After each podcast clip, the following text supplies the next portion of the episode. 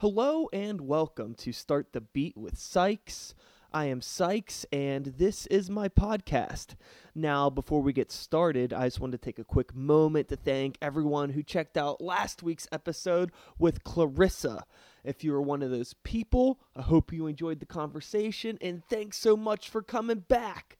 But for those of you out there who are new to the show, welcome. Please feel free to make yourselves at home. And as always, there's beer and soda in the fridge. If you don't already know, Start the Beat is part of the Epicast family.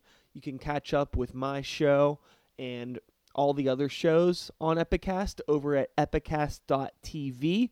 There's a little something there for everyone. So if you're into podcasts and you're into Pittsburgh, you're into craft beer, you're into movies, you're into traveling, you're into fucking porn stars, you're into whatever comedy, any like anything, honestly, there's something for you over at epicast.tv. So check it out. It's good people, my peoples. And if you don't already follow me on any type of social media, you can find me on, you know, basically anywhere at the real Sykes. At uh, you know, Instagram, Twitter, YouTube, Facebook, anything at the real Sykes. So hey, come find me if you don't already know me. Chances are, if you don't already know me, you're here because of my guest, who I mentioned earlier was my friend Alex. But for those of you out there who don't know Alex, Alex is a musician and a show promoter and just someone who is generally deeply involved in the Pittsburgh music scene. Primarily more of the like hardcore, screamo, metal type of subgenres of music. And uh, in today's conversation, we're basically just going to talk about the state of that subgenre in Pittsburgh, uh, his history as a musician, a lover of music, and just the future, I guess. We'll talk about a little bit of everything. It's a very, very long conversation. It's almost two hours. I mean, we were just fucking in it. We were in the zone, and you know, when you get in the zone, you you don't want to get out. That's the point. You know, you lock in, just keep it rolling, and that's what we did. So hey, just get ready to fucking strap in because it's a long one, but it's good. So yeah, let's get on with it. Sit back, relax, and let's start the motherfucking beat.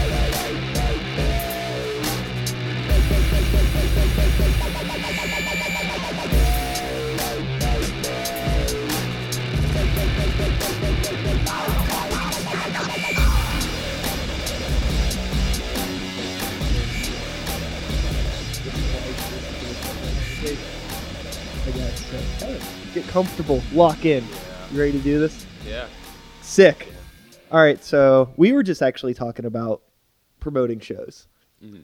and the struggles of being a DIY promoter and how it sucks uh, trying to find bands and what you need to do to get people to come to shows and how sometimes it's you know asking local bands to sell tickets to a show but it, it sucks that you need to do that but It's i understand terrible. why because a lot of people just don't want to promote shows it's like they Mhm. just want to play shows and hope that the other bands bring people Yeah. and then you have five bands that do that and nobody's there and then everyone's like why nobody come to the show it's because you didn't fucking tell anybody about it Yeah.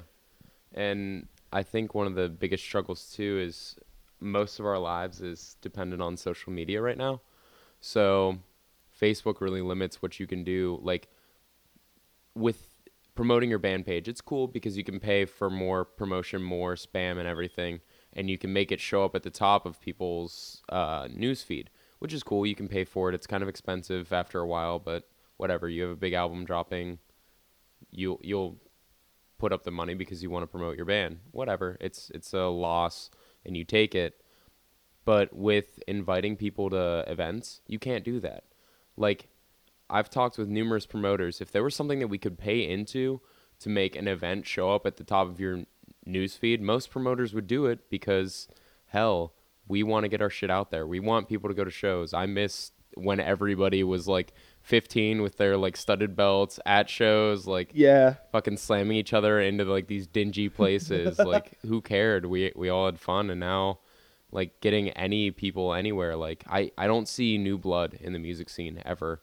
It's the same people, which is amazing because like I know who I can depend on, but you don't ever see new people. I don't meet new people. I don't go to a show and I'm just like, "Holy shit, like a whole bunch of new friends, like people that I can be friends with, new connects, like Yeah, you know, it seemed for a while, I would say probably around 2008, 9, 10, there was like a massive surge of bands, very, very young bands that I was seeing at shows. I was continuously playing shows with bands made up of like 14, 15, 16 year old kids. Yeah. And then at some point, like in the past five years, that has dropped off. I don't see that anymore. no. It's and it's so weird like where the fuck did how why did all these why was this like a trend for a while that there was all these kids getting into playing music and now that they're not I it's sad because I know some really young driven musicians like these guys in this band uh Nullity. They're all like from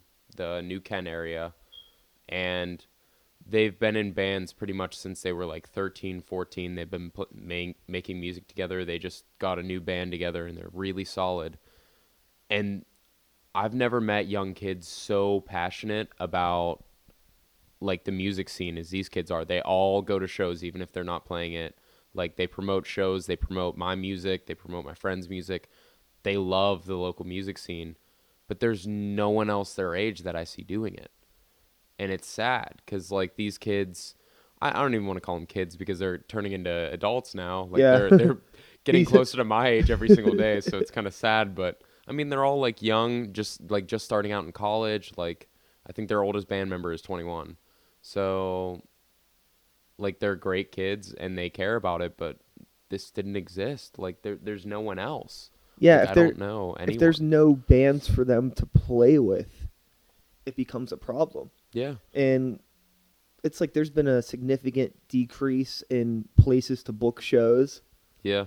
Uh, so like we're doing shows in really bizarre places, like tattoo shops and Yeah. fucking bowling alleys, but like you know, making it happen. you gotta yeah you gotta do what you gotta do and it's like i've been working to like try and open something up in this area uh, my friend that i book with out of the basement of that tattoo shop like we're trying to open a venue kind of like roboto diy but not as rough cut because like roboto is not that huge and it's really hard to get people to go there right now for whatever reason Yeah, I think that it's that's another problem too with bringing new people into a scene. It's like we don't really have a scene that exists. yeah And whenever you bring somebody who isn't used to coming to shows, like to the basement of a tattoo shop, it doesn't feel like yeah you know, it, it doesn't look great.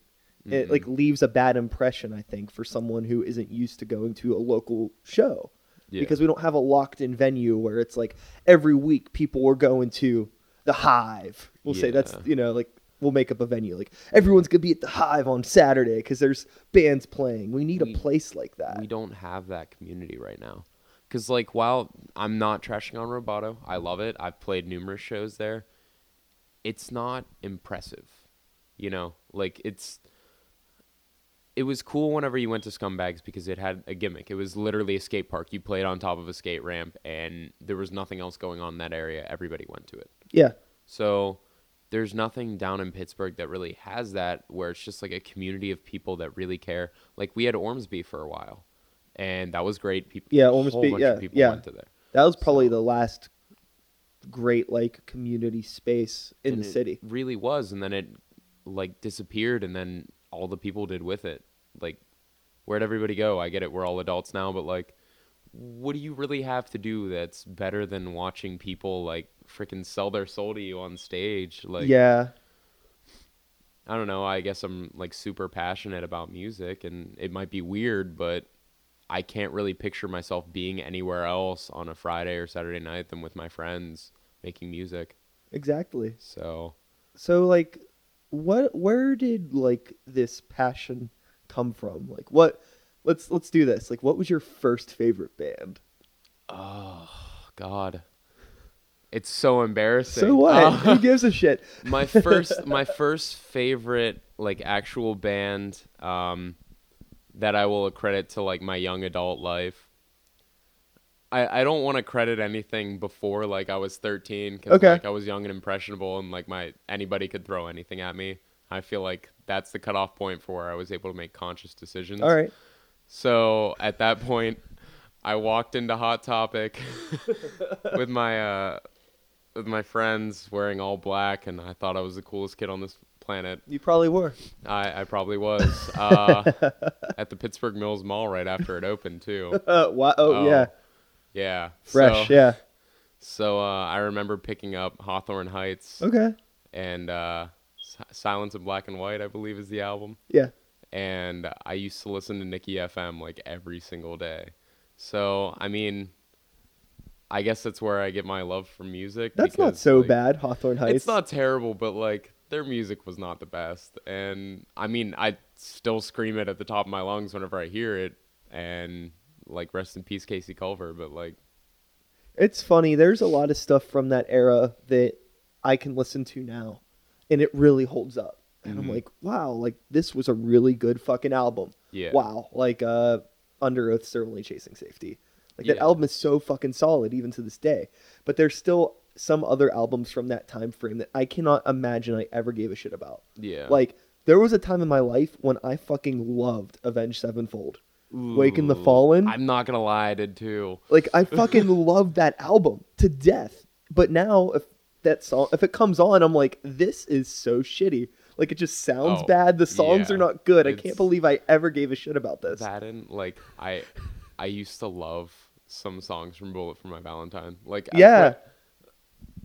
I you know I that, yeah they had some stuff too, and I actually just saw them a couple months ago because they Mm-hmm. opened up with Slipknot, yeah, and I was like, man, like I hate this band. yeah.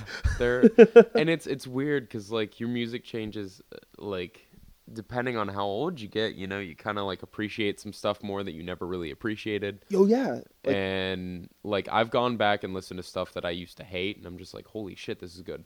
Like you gave, if you would have handed 13 year old me Primus, and I would have just sat there and just been like, this is garbage. This is the dumbest thing that I've ever heard. But now that I listen to it, I'm like, this is the most amazing thing ever.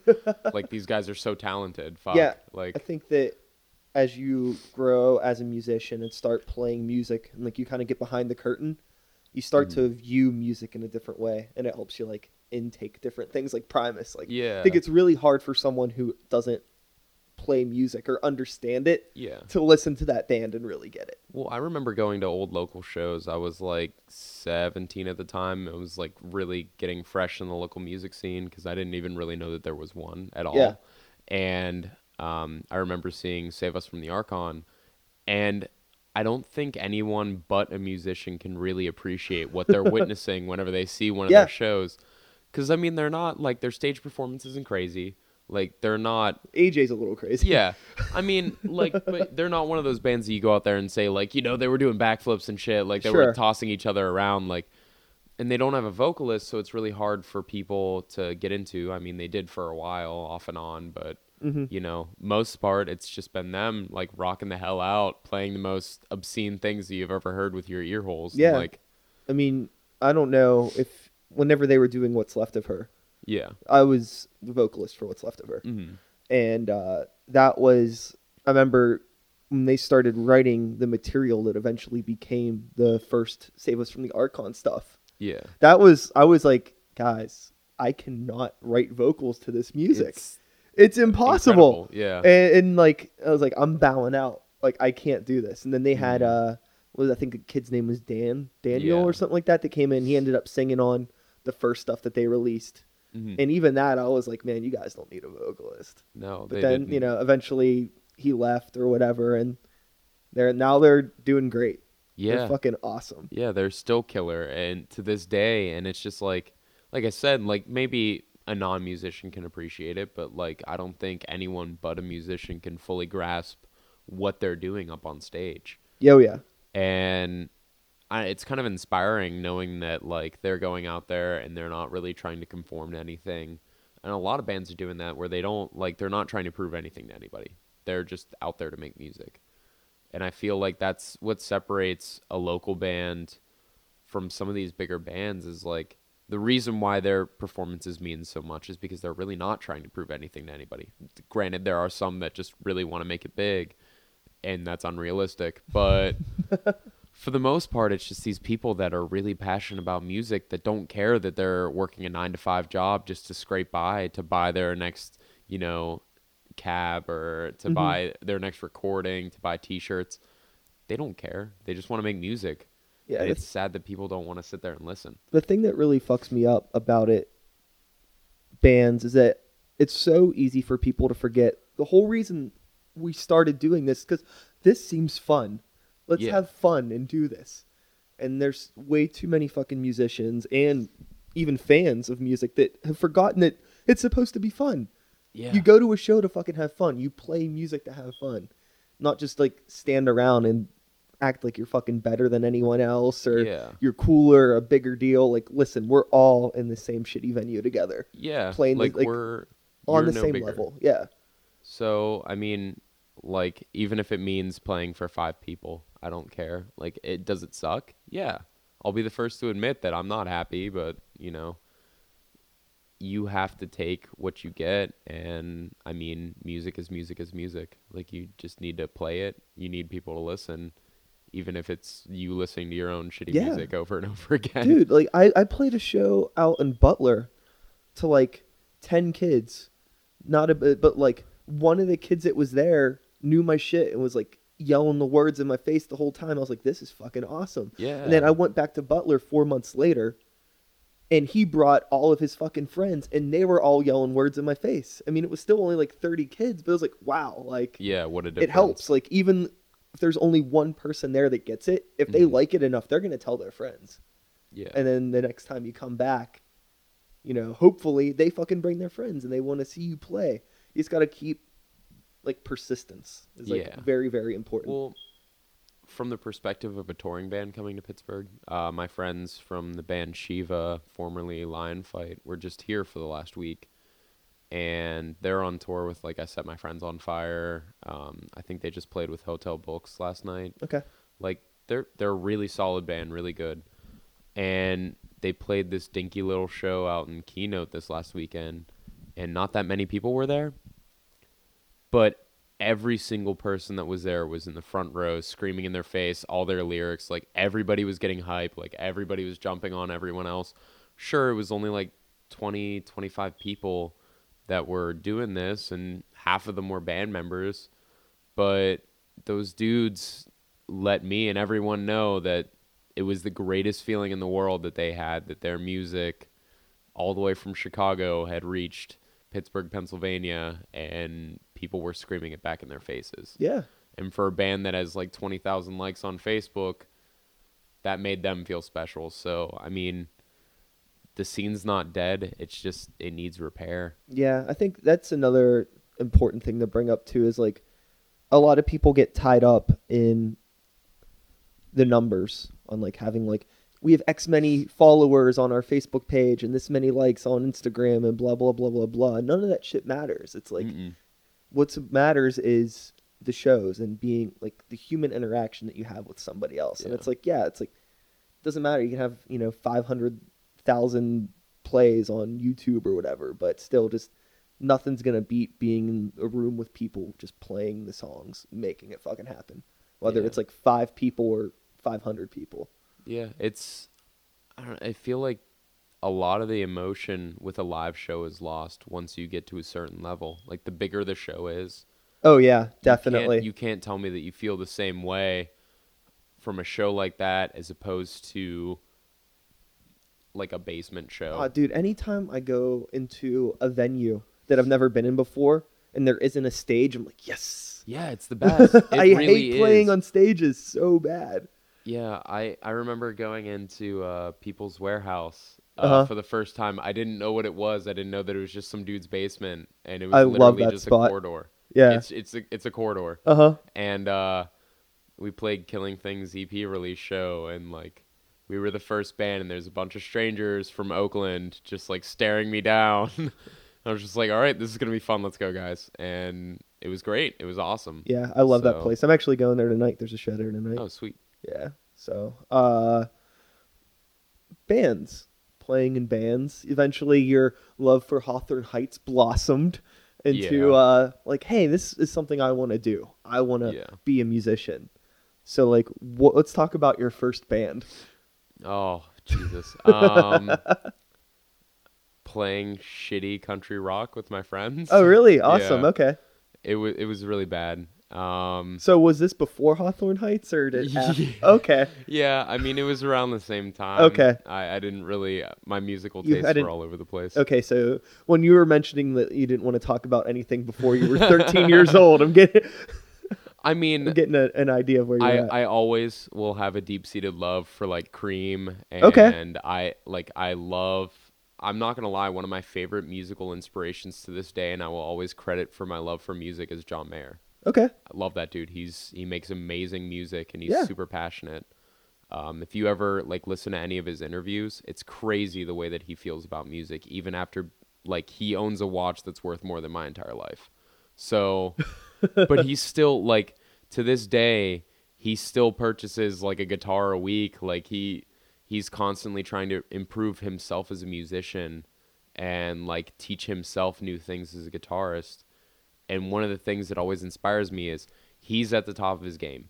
You know, he's probably had sex with the better half of Hollywood and he's he's a multimillionaire and he's doing pretty damn good for himself as a self-made man and you know, he's still trying to be a better musician after all that all said and done where he could pretty much give up and just be like Yeah, he doesn't have I to do anything. Yeah, Yeah. you really don't and the fact that he's still out there and he said in an interview about like a year and a half ago as a musician i'm constantly improving he's like i don't think i'll ever stop trying to be better and i don't think i'll ever stop trying to learn new things. He's like you know i've been playing guitar for most of my life. He went to berklee school of music for playing guitar and writing music and in all rights he's considered a fantastic guitarist and incredible and he still wants to keep going and keep improving which is amazing. Sure. so that inspires me as a musician. Like this dude has everything and he still loves music enough to put that in front of everything else so i mean that's awesome I mean, but that that's the thing you have to fucking consider though is that a lot of people give famous musicians a lot of shit for not Mhm. being famous or not deserving it or something. And most of the time I think it's bullshit. Mhm. Like the reason why John Mayer is a fucking millionaire is because he because of that passion. Yeah. It still drives him. You know, I don't even like somebody like fucking Justin Bieber. At one point, I think he's a Yeah. talented guy. Like he's, he's good at what he does. yeah And but you know, there'll be some people who are like, "Oh, well, fucking uh you know, some stupid like like I don't know, some crazy technical metal band's way more talented than Justin Bieber and blah blah blah blah blah." It's like, why are you even comparing the two fucking things? it's, it's a different ball game Yeah. I mean, they know how to market themselves better, and they just so happen to be playing a genre that is more popular from the masses. Sorry that not everybody likes, you know, super techie, thrash, death metal, whatever, but it's true.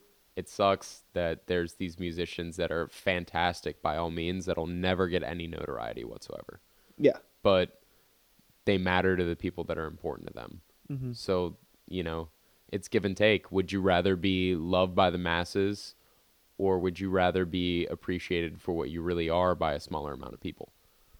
It you know, it's it sucks, but it's the choices that we make. You know, you're you're not producing an electronic beat and doing like simple, you know, like one line verses over it every like two measures, but whatever. That's that's the kind of music that they make. That's their personal choice. You could do it too, but you aren't because you have your own musical style. It sucks, but oh well. Yeah, I, I I've found myself I'm really really fascinated with pop music and trying to understand what is current and why people like it. hmm Like I don't really give that much of a shit about Drake, No. but I think that it's really interesting the way people react to his music, and I try to analyze like why people like Hotline Bling so much. And it's like I'm not gonna lie, that song is so addicting. That's the thing is it's it is a good song, but it's a good song in like a, a completely different aspect than the way that we'll say like uh, a John Mayer song is really good. Mhm. You know, like he's writing a really good structured musical song, Yeah. and it's like Drake is somehow it's more about like I can't even like put it into words. It's like he's creating like I don't know. It's like not even about the music, but it's still it is a song, but there's like so much more it's around it. it's like a trance. Yeah. It's like a lot of pop music is focused around the hook. And no matter what musician you are, no matter who you are, the hook is the most important thing. You know, what gets people it, it's it's called a hook for a reason. Like Yeah. it's it's what drags people into your song. And I mean they beat the hell out of the hook, but you know, they keep playing it enough to where it gets stuck in your head. And you know, you'll be singing it at work later like I mean without knowing it, you've digested hundreds and thousands of these hooks in your lifetime, and they will literally randomly pop up in your brain. That's how amazing these sounds are. Is like someone comes up with a sound and they're just like, "Holy shit!" And ten years later, after not hearing it, you'll remember that randomly when Oh, you're yeah. at work one day, and it will be stuck in your head, and it'll force you to listen to it. That's amazing. It's incredible, like how you can just be addicted to something without even knowing it. Like, talk about a powerful drug. and is there any uh, outside of because you, as far as I know, um, aside from you playing in a country rock band when you were 13, uh, the music that you have made and played has been a lot more aggressive stuff. As far as like leaning Yeah. towards like on a very like cut and dry level, like metal. But Yeah. like we won't we don't need to get into the subgenres of it. yeah, But and I understand you probably have a passion for that music. Yeah. But you also said that, you know, hey, like I like John Mayer and stuff. So like Yeah. what other stuff are you into in between all that? Is it just like Um, whatever? Like anything that's good is good? I love weird kinds of music. Like I'm addicted to weird. Okay. I don't I don't know what it is. Like some of my favorite bands, um, Maximum the Hormone. If Oh, you've ever fuck heard of them, yeah. they're they're amazing Yes. because they're so weird. They're they're not just a metal band. They're like part J-pop. They're they're like weird punky. Yeah, I mean they're they're like- they're like Japanese System of a Down, but Yeah. like way more crazy. Yeah. And like um I I love introducing people to weird shit. Like even if I only listen to like one really weird song, I love to show it to people like this is what's out there. That's crazy. Uh there's like this stuff that's called Russian turbo polka Okay. and it sounds like a weird punk reggae thing Okay. and it's really legit. and it's but it's so weird. Like you're just sitting there just like what is even going on right now? And like there's there's just so weird music everywhere and It's I funny you love it. mentioned Like, Primus earlier. I feel like that just ties into really everything. do. They're like one of their songs sounds like proggy death metal and then the next one's just like are you guys like barking or something? Like I don't know what you're doing right now, but it's great. So it's I, I love weird music, but I also like I don't I, li- I listen to the radio every day. Like on my way to and from work, I listen to the top 40 every day. It's it's kind of like my palate cleanser, I guess. Cuz like if I just listen to metal all day, I would probably blow Oh my yeah, brains I can't do it either. Yeah. No way. Yeah. there's so much great music out there and it doesn't have to be genre specific and a lot of people do get trapped in like I love pop punk. Let's keep playing pop punk. Yeah, I think that it's really, really hard to be. I don't understand how somebody can make music but only have a passion for like a small demographic of music. Yeah. That is fucking insane to me, but I do know people that are like that. There's I know people that are like I don't want to like it's rude to say but like music snobs. Like oh, well it's not this, so fuck you. Like, elitists. Yeah, Yeah. like cool. There's not a million other types of music out there. Why would you limit yourself? Like that's like saying that yeah, I love food but I only eat pasta. Cool, there's a bunch of different kinds of pasta, but you're still only eating pasta. Yeah. So That's good. I like that. I I love food analogies to things. I do that all the time. but it's it's so easy because like we all love to eat so um and it's kind of painful like yeah there's a lot of different kinds of metal but at the end of the day it's still just metal like there's there's so much more out there um like i have a lot of respect for bands that try different things granted it doesn't always work out but Sure. like you know um i see stars was really cool because they had a live dj for a while and i don't know if they still do I didn't know that. Yeah. they they had a live DJ tour with them, which was fucking sick. Like you guys make electronic music, might as well have a DJ. Like, um, so that you're not just like playing the same sample tracks all the time. Like you you have someone that live remixes your songs. Um, Enter Shikari does that live on stage. Yeah. But their vocalist does all their DJing, so that's sick as well. They're uh, they're. I I love that band. I just wish that I liked their music more. Like It's it's, like there's always so much potential in their songs, but then there's always stuff that's just like it doesn't bring me in as much as I want it to. yeah, like I. Some of their songs are addicting, and then Oh, other yeah. ones it's just like, yeah, this could be great. But I have a tremendous amount of respect for that band, Yeah, they're- regardless. they're, fantastic live. Holy shit! I've never had the chance to see them, and I, I do really want to. They're, at Warped Tour one year, they blew my mind. They were probably the best band there, and I had never heard of them before. So I love that feeling whenever Mhm. you don't know anything about a band and the first time you're experiencing them is Mhm. in a live environment. And you're like, what the fuck is this? I, I I really like underrated bands too, or like bands that like you know music snobs tear up on, and then you see them and you're just like, why? sure. Like, um, I hate to say it, but I, I don't even really listen to their music, but they're fantastic live. Like they're amazing to see live. Like if you ever get the chance, go see them. Uh, Pierce the Veil. okay. you know, I whatever, a lot of people trash on them like, "Oh no, they're generic, like generic core." If you ever listen to their stuff, it's way different than anybody else is putting out and when you hear one of their songs, you hear that band. You don't hear this could possibly be another band. You never mistake that band for another band. Yeah, you know, I have heard some of their stuff. That that's one of those bands that I specifically remember brushing off for a long time just because it's like I've seen way too many 14-year-old girls wearing that Yeah, t-shirt. See, that, like that's a- what everybody does. but it, it, it's it's stupid, you know. Yeah. And then uh, somebody was listening to it, and I was like, not necessarily into it. Like, I don't really care for what's being played right now, but this sounds like good music. Like, what band is this? I was just Yeah. curious. I was like, oh, this is Pierce the Veil, and I was like, oh, okay, they're, They're- not that bad. yeah. But I haven't seen them live, but I imagine they're they probably put good. on a fantastic live show. Like their their lead vocalist is their lead guitarist, and Yeah. he, he can rip on that thing. You so, like, know- it's amazing. Another band in that genre who I don't particularly care for, but is awesome live, is uh, Sleeping with Sirens. I see. I've seen them, and it's been like eh. Like I have mad respect for them. Yeah, but I I- don't. Yeah, I saw them once. Like whenever, pff, fuck, they were like they they came here with like Sky Eats Airplane. Like it was Oh, like geez, that's year, a like a long, long long- time ago. yeah. Whenever they were, um, when they were like still like kind of heavy. You remember like I think like that first Sleeping with Sirens album's kind of their like first- heavy. Yeah, their first one, which Yeah, is weird it was because like- the dude from Copeland wrote half their songs. Oh really? Yeah, that's why he named his daughter Copeland. I didn't know that. That's Yeah. fucking crazy. He's on one of their tracks actually. huh? It's really weird. But and you're just like those those aren't even close at all. So weird. So, yeah, it's really It's- weird. I would love to. I get. I sit down with a lot of people who you know are in heavier bands, metal bands, like people Mhm. that I know, and we always talk about how we like other shit that's maybe not so heavy.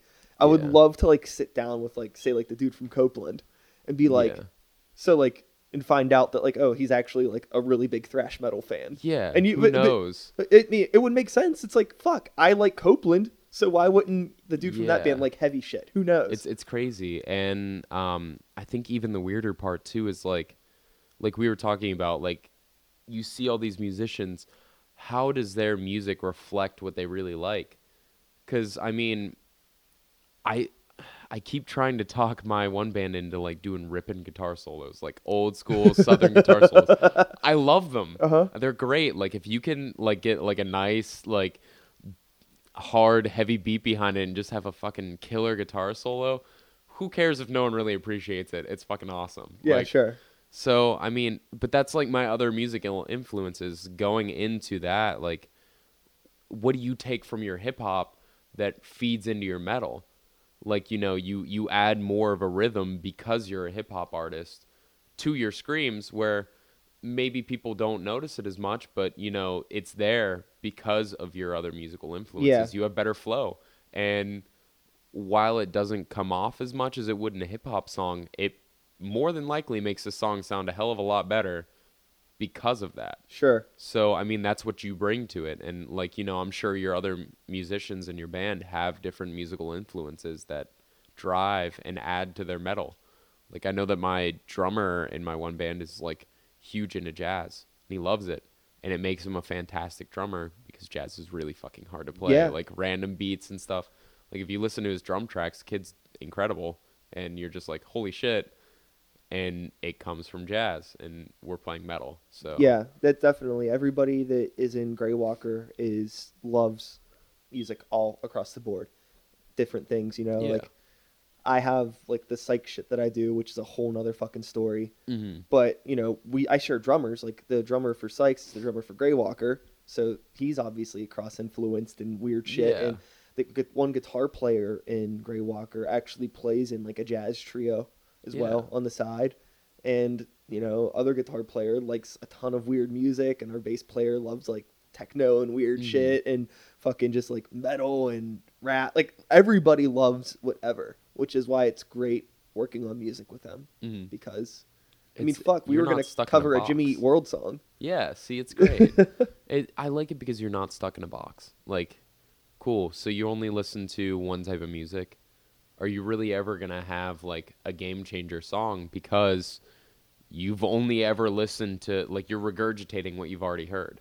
You know, you, every sound comes from somewhere, and granted, you can stumble upon stuff, but like a lot of musicians will credit their bigger songs to stuff that they've already heard Mm-hmm. you know they like you don't hear a musician go out there and just be like i wasn't influenced by anybody someone's influencing you in some way shape Yeah. or form like y- you've heard something somewhere along the line you're just like i want to do something kind of like that but different That's what's really fun about the Sykes thing is that I can do whatever I want, and it's yeah fun. It's just like a total playground as far as like I can mix whatever I want together, and it'll like there's no fucking rules. I mean, no matter what type of music you're making, there shouldn't be any rules. But even Yeah. with Grey Walker, there's still kind of like a fine line with like cut and dry like yeah. I mean, like to an extent, like you know, it's like we'll do whatever we want to do, but the end goal is to make like a real ripping metal song. yeah Whereas with Sykes, it's like I just whatever.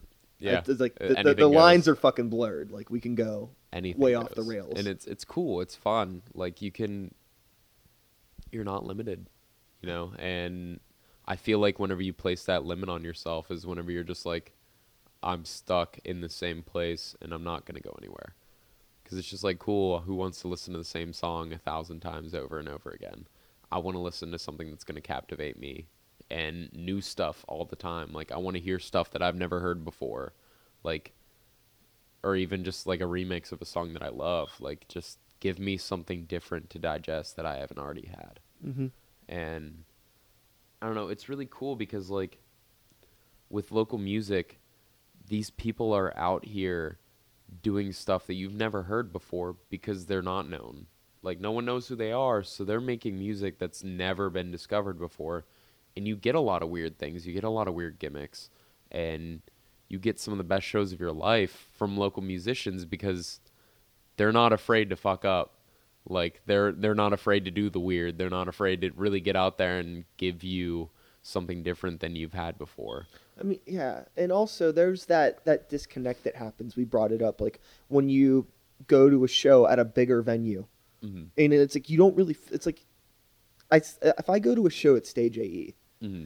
it needs to. I, I don't. I, it's like a different feeling. It's like There's like disconnected. It's yeah. It's not a, in- as intimate.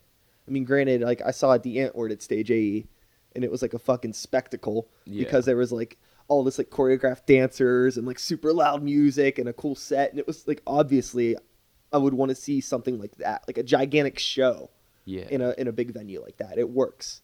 But seeing a band like just normal ass fucking band play on a stage that big, it's like fuck. I wish I was just in like a small venue. Can with you, really utilize it too? Like, um, I saw Let Live there once. Yeah, that's so weird. They were really good, Oh, and they yeah. tried to fill out the stage. You know, it's just like five dudes playing these small ass rigs because they're like punk metal, and I fucking love those guys. he was like picking up the barricades and chucking them and shit. Like it, it was crazy and it was really good, but the stage was kind of still big for them. And like Enter Shikari played right after them, and they were craziness still, but they're like a four piece, so cool. Like you got, you still have a small rig on a giant stage, and like they're still entertaining, but again, oh, yeah. it's it just feels like blank space. I remember fucking seeing Let Live at like a bar in Greensburg. There was like That's sick. 15 people there, and it was fucking sweet. it's you just get more passion like you don't you don't see i'm not saying that they're not passionate but you don't get to see it as much Yeah. and you're you're disconnected like one of the greatest things about the chariot and why people love them was because they made sure to force everyone to be a part of their set they would throw things out in the crowd they would be in the crowd they didn't like being on a stage. Yeah. stage I saw them. They, uh, we played with them at Altar Bar once when I was in Old Fears. And it was, I think it was the night, the night of the show or the night before the show, Josh Scogin's wife had a kid or something. jeez So Josh wasn't at the show. But Crazy. the chariot set up on the floor in altar bar Mhm. And just handed the mic to the crowd. It's like if you know the words, go for it. And the whole set was just people like taking turns doing the songs and like with That's- chariot playing on the fucking floor of altar bar. yeah it's And it was- fantastic One of the wildest shows I've ever been to in my life. It was so fucking cool. That's why people love them. Like I, I have my friends listen to their albums. They're just like they're they're good, but I don't see what the hype is. And it's just like if you've never been to one of their shows, you don't understand. oh yeah. Cause like they're so super passionate Mhm. and they just like they make sure to make everyone feel like they're a part of their family. Like I I didn't really get into them the first time that I like listened to them and I didn't really get into them the first time I saw them because I was just like what the fuck is going on? And I didn't really understand what they were trying to do because I wasn't that deep seated in music myself at that point and the only shows that I had ever played were shows that had that barrier where we didn't really connect with the crowd. We were just kind of up on stage. There was really no interaction. We were kind of really boring. And which was whatever, but like then you have your first show where you're down on the floor, you're standing in front of people, like people are up in your face and you're just like this is what it is. Like this is what it what I want it to be about now. And like it's it's weird playing bigger shows you're up on stage and you feel disconnected and it feels kind of wrong like it almost it makes can. you not want to be a bigger musician sometimes like i mean it, it'd be cool but like i love the small shows i love being up in people's faces and now i can understand why some bigger bands have a really hard time making that transition and still want to be down on the floor, down in the crowd. Like I, I can understand it. And um like I saw the word alive and color morale and everybody Mhm. a couple months ago and every other band was like kind of cut and dry. There were some really bad bands there and there were some decent bands. But the one that stuck out the most was the color morale. Uh, their vocalist Garrett Rapp was just like, "Can we move these monitors up front? And can you guys like talking to the security like, can you move back and away from the barricade?" He's just like, "I want people to climb over it," and he's like, "I'm gonna be standing on this barricade and I'm gonna be with you guys."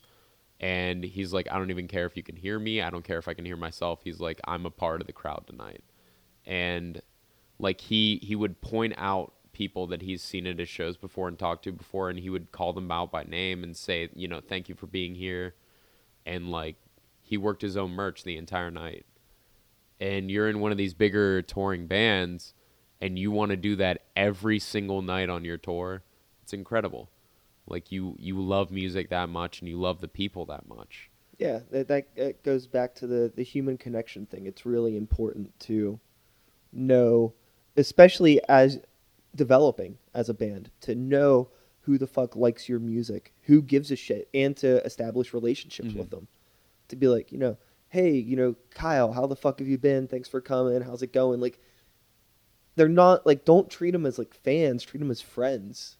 And you They know, pretty much are. You know, they're it- they're the people that are gonna exactly. It's, be there. and like the more that you know you show that appreciation like they're you're going to get more and more in return for it you know it's a lot of people can't fucking do that it's so weird to No, me a lot of people can't handle it. Like a lot of like some of my band members have a really hard time connecting with people, which is okay. You know, it's no big deal. You you're a fantastic musician, you're a great person. Mhm. No harm, no foul, but you know, there has to be at least one band member that's willing to connect with people and that really wants to connect with people. And you know, you need to make the change if you want things for your band to the point where it's just like cool we're putting out good music we want people to like us we don't want people to hate us like but you can't really force it i guess. Yeah it's weird. It's like uh it gets to this point where you start needing to learn the business and the politics of like promoting your band. Yeah. And like there's one thing where it's like yeah you need to make that connection with the people that are there but you also need to have like something that to like sell them which is like a weird thing you know because it's like i want it's like you want to be friends with these people and be Mhm. chill but also as a band to succeed you need to sell stuff you need to be able to produce like music and physical copies of things and t-shirts and whatever else that people are Yeah. gonna buy and it's like fuck it's so it's like i feel like like kind of scummy sometimes like shit like we're making we're getting ready to play a bunch of shows we gotta make some merch but i know that these people are gonna buy it because they're our friends and they're fans of our music and it's like it's it's weird too being friends with other musicians Yeah. because you're just like i don't want to ask anything of you and you know it's weird too because a lot of my merch has been purchased by fellow musicians and my friends and like I, I I'm not saying that other people don't, but I'm saying the majority of people that buy it are people that want me to buy their shit too. So it's it's like kind Oh, of yeah. give and take. So it's just like I feel kind of bad because like I know that you're a struggling musician too and you're willing to spend X amount of dollars on my crap. And like you know it's it's just weird like how do you tell somebody yeah don't waste your money on me but yeah this is awesome that you're spending money on me. Like it, it's a weird line because like you you want your band to be successful you want to do cool things and it sucks that it all boils down to how much money do we really have. Yeah. And it's weird the opportunities that you want to make for your band and you're just like well do i have the money you know? And it kind of sucks like that you need to bust your ass and work all the time. And for what people that don't really want to come anymore. And how do we fix it? How do i fix kind of all these broken hearts of like all these musicians that have given up because they don't have faith in the scene. A lot of promoters that have given up. Fans that have given up because they're just disappointed you know? Like there's some cool shows going on out there and there's like this like i said the scene's not dead but it's not it's very what it could be. the problem with the scene is that it's very it's very segregated amongst all of these different cliques of people. You know, every the weird thing that happened with Pittsburgh over the past couple years is like, okay, so we lost some venues and a lot of house venues popped up. Mhm. Really fucking cool.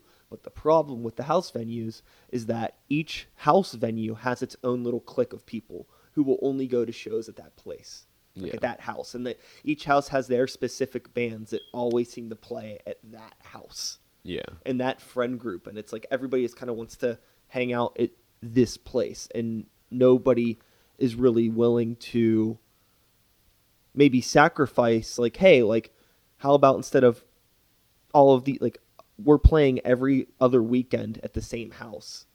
Like why don't we like dwindle this down all get together have one venue and maybe instead of us playing every week we play you know, once a once a month, so every band can get their like fair chance. There's like too many Yeah. fucking bands playing way too often in way too many scattered house venues that might be weird for people who don't know the scene to go to.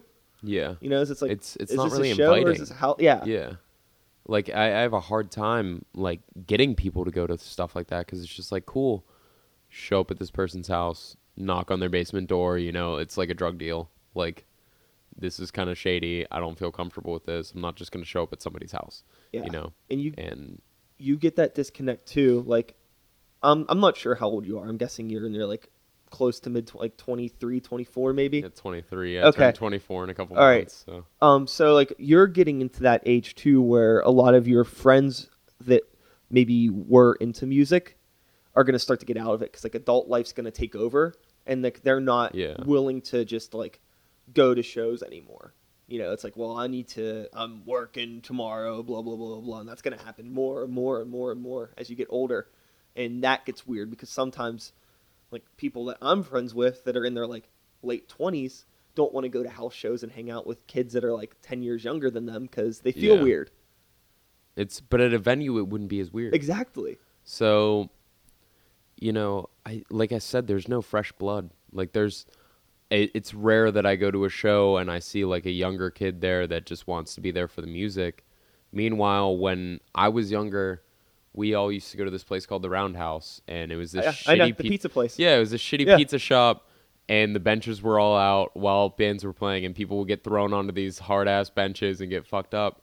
But it was amazing, and that's where you wanted to be on a Friday night. That's where you wanted to be on a Saturday night. Like, it's that you don't have that anymore. Kids No. don't do that anymore. No, that there. Here's another fucking problem too. Is that the house venues, while it's like not necessarily inviting for people who are older, it's Hmm. also not inviting for people that are younger. Like these like 13, 14, 15 year old kids can't go to house shows with like these 18, 19 year old kids drinking and doing whatever. I mean, Yeah. they could, but they shouldn't. Like nobody's Well, parents gonna that, drop them off at the fucking house venue. Yeah, what are you gonna say? Like, mom, dad, I'm I'm going to this dude's house for what? A show? No, you're not. Exactly. Like- it- it's so like exclusive to the way that you find out about these things. You know, it's like yeah. Uh, Cool, you got invited to a Facebook event, but are you really invited? Like, do you really feel invited? And yeah, if you don't know the people that live there or anything, it's it's super super weird. mhm. Like, if if I haven't played in a place, or like if I don't have a friend's band that's playing in a place that's like a house venue or something like that, I'm not gonna go. It mostly because I will feel really, really weird showing up at this person's place. Like I know that I'll get looked at like who is that person? And I don't want to be that person. Like yeah, I I'll I'll tell you what though, kind of going back to like, I think what you were saying about just like there's not people in the scene, like the scene's not dead, it just needs repair and stuff. Like, like I mentioned to you earlier about that band Noise Nothing. That I think that you need to contact and link up with with your band because you guys would do really really well together. yeah. Like, they're uh, that's a band that's probably playing shows like house shows or with a demographic of people that you don't know. yeah. And it's like sometimes you need to go outside of your comfort zone and go to these shows and find new bands and like Yeah. meet new people because they are out there. It's just so fucking scattered, and you need to like take that chance. The lucky thing that I have with Sykes is that since I never really fit in on any show, I get asked to play a lot of weird shows. So I get to see a lot of different demographics because like sometimes I'm playing a weird metal show or I'm playing a weird rap show or like a weird electronic show. And I get to like interact with different cliques of people and meet all these people Yeah. and like see bands that I probably wouldn't if I was just playing in a metal band, always playing metal shows Yeah. with the same 10 and metal it, bands. it does get old. It it gets old, and like I don't like playing the same place twice. I, Yeah. I really don't. Like I, will I go back to places? Hell yeah. Will I play it if you ask me? Hell yeah. But I want to be in as many venues as possible. Like I want to shake as many hands as possible. yeah. And like you said, it kind of gets really segregated because I, I, if I'm not a part of a certain clique, I don't get asked. And Yeah. That's It-. You just gotta you know, I don't know. Make make Like- your presence known. like I, I've I've contacted some people and we've got offered you know different shows and it's cool. Like we've played stuff that I never thought that I'd be playing, and it's it's okay. But like you said, it's there's no real community aside from these like little cliques, and I want there to be a community again. Like I want.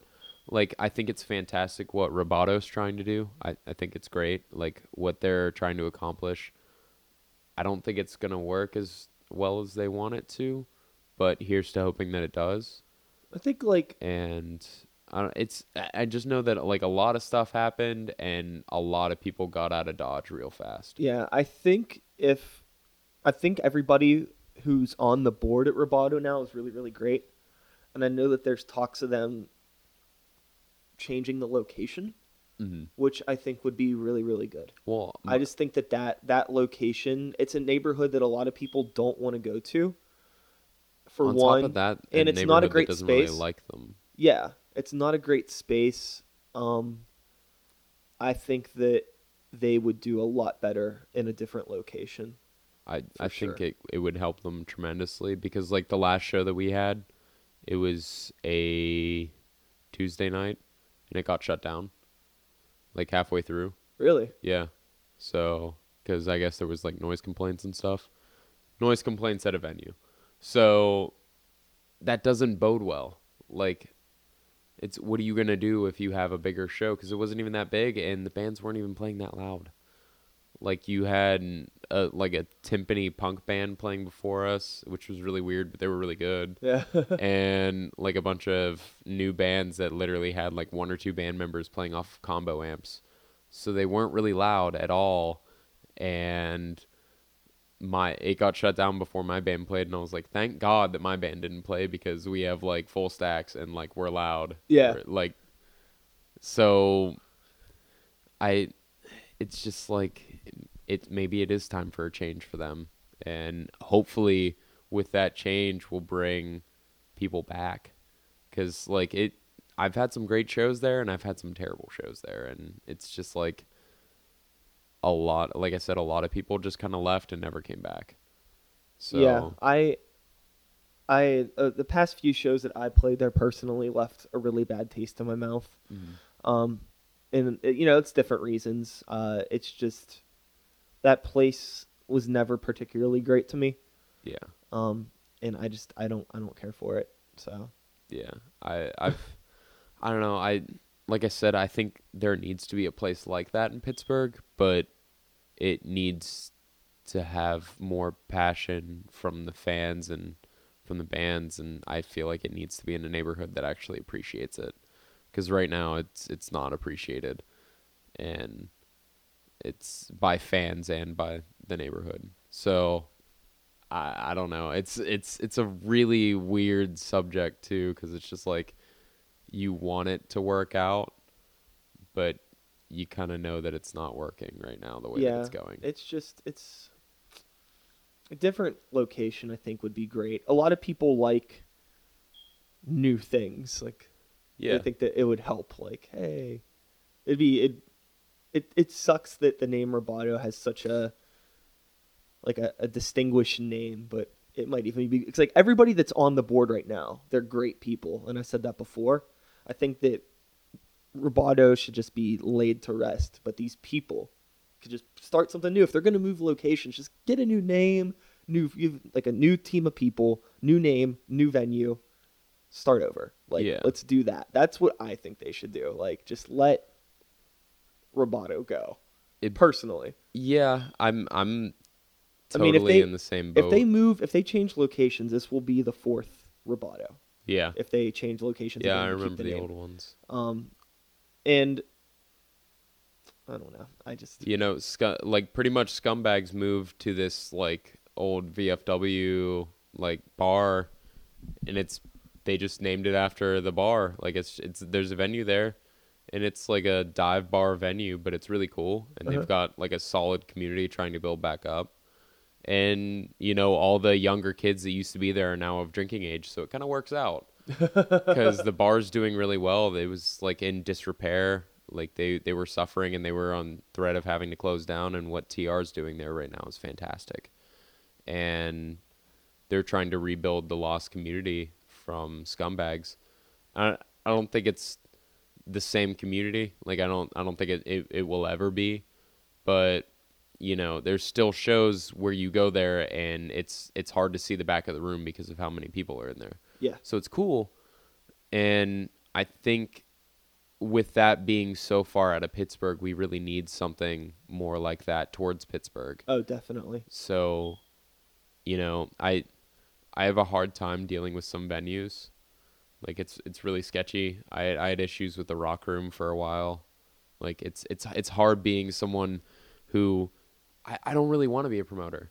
Like I, I just want to play music, but you know, people asked me uh, we need shows. Well, no one else was doing it. And so I kind of like stepped up and was just like, "Hey, Yeah, it's wild. I know people." You're the only person that I'm aware of right now in the city that's you know booking in the the, the genre of music that you are. Like It's- in in Pittsburgh, that's the that's it. Like Greywalker has such a hard time finding shows. Luckily, we've been like just not playing out too often, and the Mhm. shows we have been playing have just been bigger shows. Yeah, that's So- it's kind of taken a shift right now. But we really like playing like the shitty shows. It's just that they don't get offered to us. Yeah, and it's it's at the point too where like I have I was talking about this with my friend last night because we're working out how he's going to kind of take the reins from me a little bit from promoting, and I was explaining to him what I'm trying to do and what I want to do with it, and it's kind of like all these bands come to me from other states. Like I get messages daily from metal bands from other states and even like punk bands, like weird indie bands messaging me asking me for shows. And they're like offering show exchange like, you know, you help us with a show, Yeah, yeah. we'll yeah. help you with a show. Yada yada yada. And one of the things that I was explaining to him is, you know, you want to try and build a scene and you want to offer these bands something and it's really hard because it's just like what do I really have to offer? What do like what can I really sell you, dude? Cuz like how well, how good do your shows do? Uh if I can get decent bands on it, I've I've packed the venue that I run like 50, 60 people, which is awesome. You know, Mhm. um, it's cool for a new venue and for a place that no one's ever heard of before, a dingy basement. Like, it's cool. It's great. Um, and they've done pretty well. But it's just like, for how long can I offer that? Is that going to happen the next show where it's two people? Like, what can I really offer these touring bands and what can I really offer any musician right now with the scene the way it is? And it kind of makes me not want to book shows for the time being because it's just like, am I wasting all these wonderful people's time?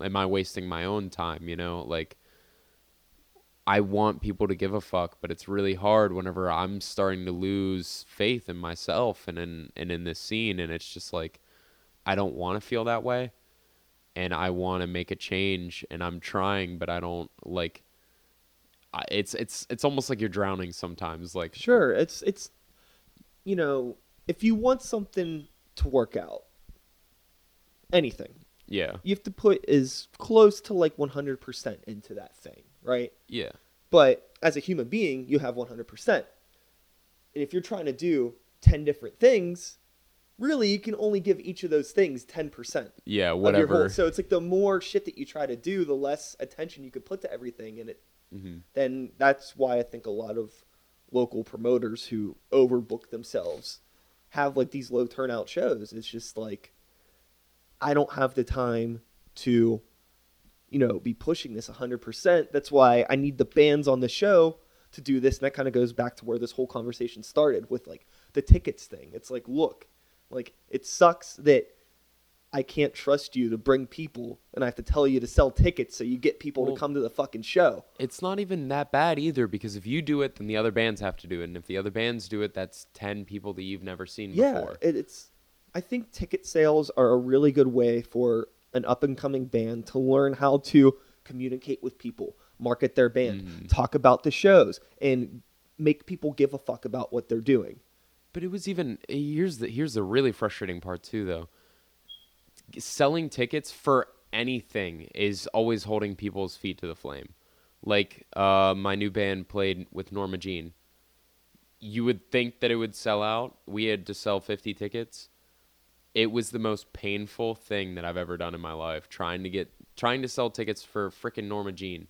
17 bucks for like seven killer touring bands and two locals. It's just people don't want to make that commitment until you Yeah. know early to the show. That's why like anytime I'm playing a show with like a Facebook invite, like a event invite, I won't even invent like, invite people to the event until a couple days before the show. That's how I people found are so fucking temporary. Like people like make the event and you invite them to it, and they'll ignore it, and the event's like two months in, away. You know. Yeah. And then once you invite somebody to something, you can't re-invite them. So it's just like It's not lost fresh in their it's- memory. It's lost in their shit. So people will be all like, "Why aren't you telling people about the show? Like on Facebook, invite your friends, invite your friends." It's like, dog, the show's two weeks away. People are gonna fucking forget about it. Just Yeah. like I'm, I'm saving my invites for like when it's Yeah, fresh. and that's what I found like, that I have to do. And Yeah. like uh, one of my friends is yelling at me. He's like, "You don't know how to promote shows." I was like, "You don't understand the fact that I can only send out 300 invites a day, and I I need to be precious with those because I do play a decent amount of shows with two bands. Like, I have 2,800 friends or something like that on Facebook, which is an obscene amount of people considering that a lot of them are from this area." "Oh yeah, you know, like I do have friends in like California, like freaking Sri Lanka, whatever. But the majority of my friends, like if if I look at my friends' demographic, Oh, they're all roughly in Pittsburgh. Two thousand some people. That's a lot of heads, uh huh." and three hundred of which I can invite. A hundred of fifty of which will actually even read my invite. Maybe twenty five that will respond. Oh yeah, And so you get down to the raw numbers, and it's just like, what am I really promoting? How can I promote? Like I've I've had to find weird ways of promoting. Like you get a flyer, you post the flyer, and then you're just like post all your favorite memes on this because then it'll show up on everybody's feed. uh huh. Because the more traffic on a single item on Facebook, the more prominent it is in other people's Facebook that don't really see your feed too often. Yeah, and there's other weird shit too where like if you if you I don't tag bands in my statuses Yeah. anymore because then Facebook flags the status automatically as like a business related post That's why. and then it'll, and then your views will get suppressed. So it's like I don't like I'm playing a show with so and so. I don't tag the bands. I don't tag people because if somebody has you a can certain, only like, like a certain privacy like they have a certain privacy setting on their account, then your status isn't going to show up in other people's things. It's like dumb. And if like if you attach like a YouTube link to your thing, Facebook's going to suppress that. So it's like how can I just post about this show with like one sentence Yeah. that has no And media attached? to it? Here's It's the fucking really stupid. The really weird thing too is like, how do you promote in an internet-based world when the internet is your biggest enemy right now? Like it's, you need to find ways around it, and you need to find ways to interest people. Like, post a weird vine, and then like add on your like. By the way, this show is happening. Or like like God forbid, you know, leave your house, put your phone in your pocket, you know, go out to the fucking bar and like, hey, how's it going? How you been? You know, we're playing a show next week. What the fuck are you doing? Or you know, go to- yeah, like, like I talk to people, tell I, people. I go to parties. I'm not a party person, and I'm just like, hey, check out my band. Like it's because you can't get as much. Like you can get so much more organically now than you can get from Facebook, which is sad because the amount of connection that we have, possibly, on the internet is astounding. You can literally communicate with everybody that owns a computer or computer-driven device, but they can't really see what you're doing. Oh no, because it's too. And the problem with like Facebook and shit like that is like people will check Facebook. Like, let's say I'm looking on the phone and like I'm at a fucking red light, just checking something real quick. And it's like, oh shit, like Alex's new band put out a song today. I'll have to check that out later, but I can't right now because I'm fucking driving. Yeah. You put your phone down, you go about your day, and then you forget. It's like It's- we're engaging. Like that's the problem with posting music and like stuff that you really need to interact with, like sit down and listen to. Mhm. It's because people are on their fucking phones, and they're they don't have time to actually sit there and listen to it and Yeah. like, engage with it. It's see like my friends release new music. That's the first thing that I do is like, holy shit, everything else is unimportant. But those are my priorities.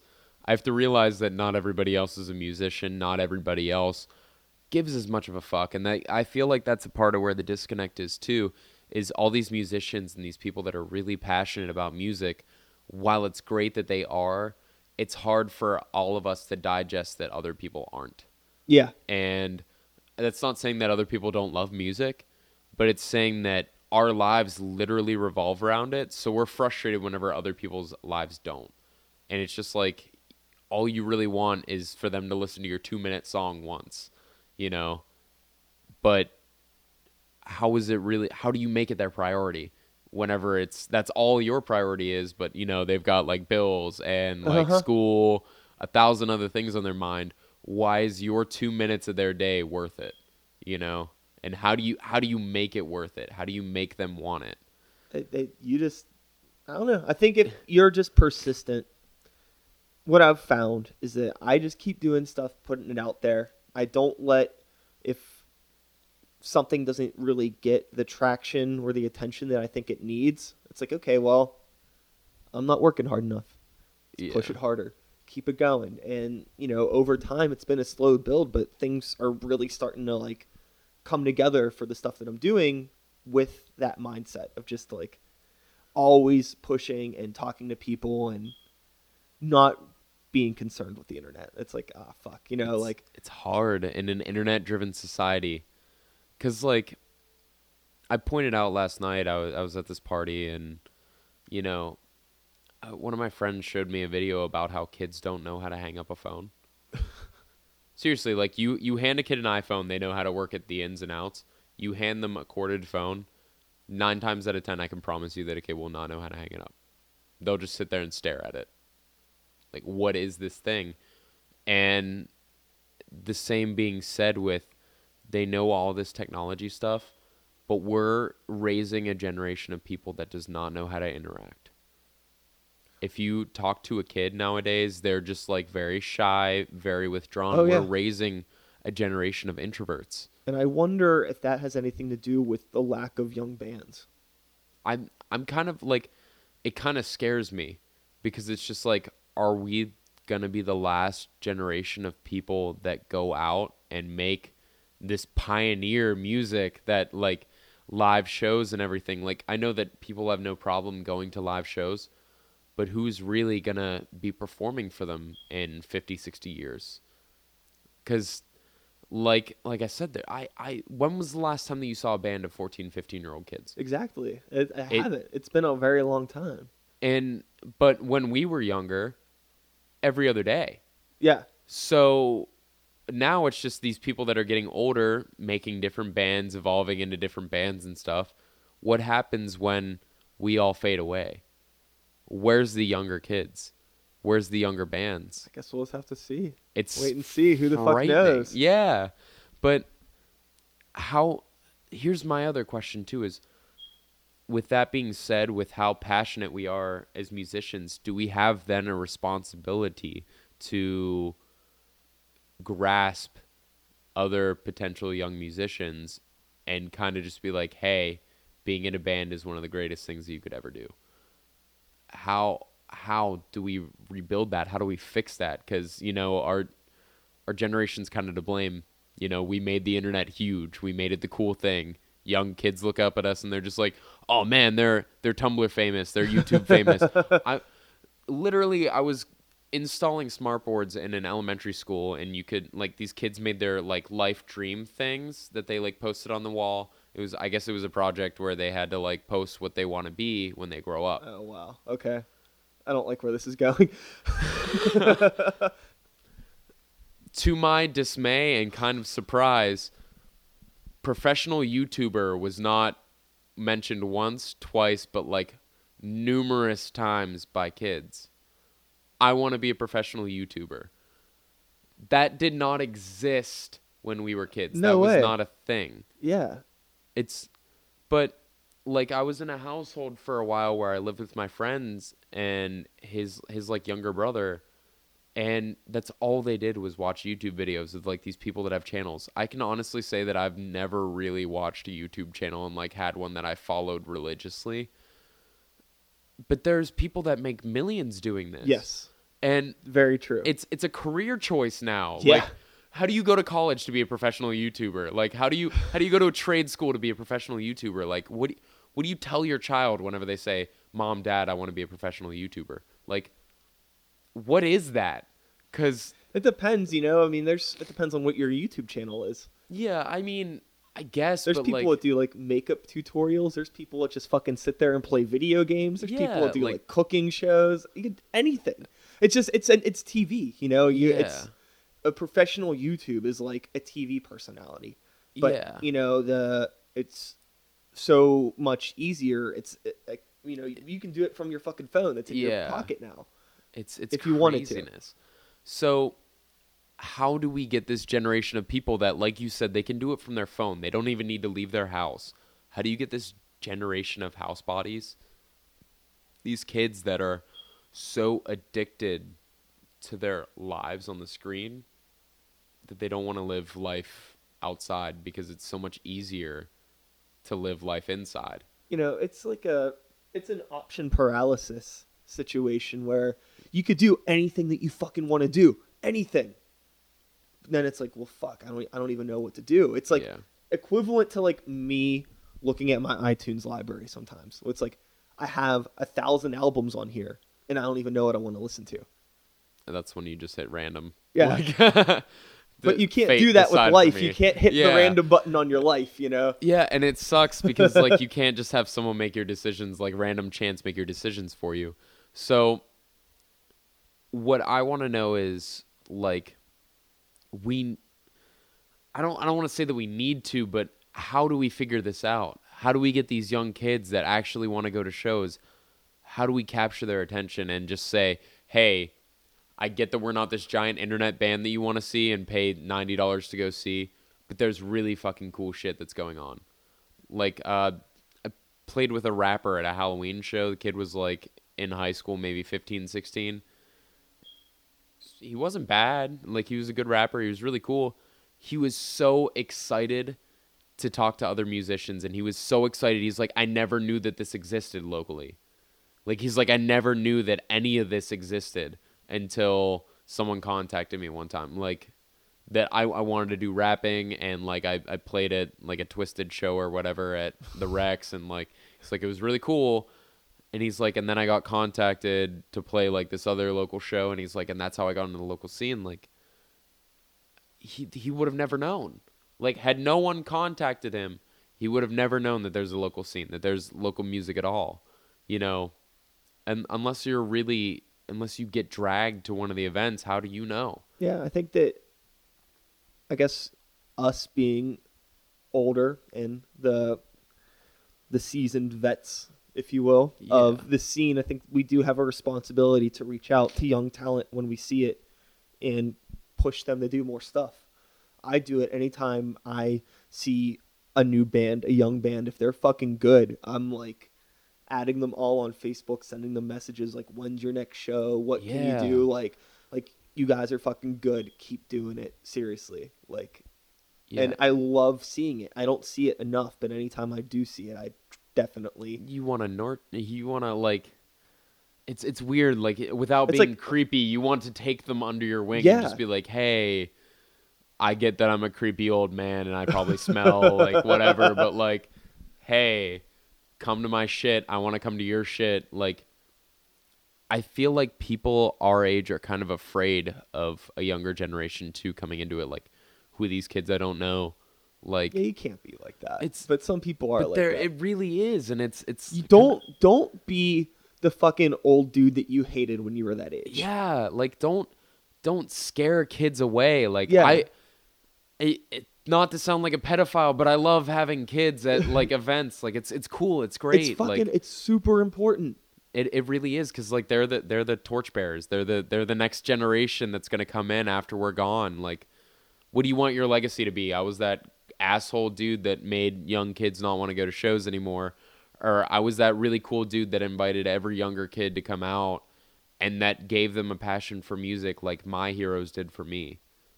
Like who who do you want to be in 10 years? Where do you want to be in 10 years? Do you want to be the person that inspires people or do you want to be the dude that just kind of gave up? Like we need more. We need more people and we need more people that care.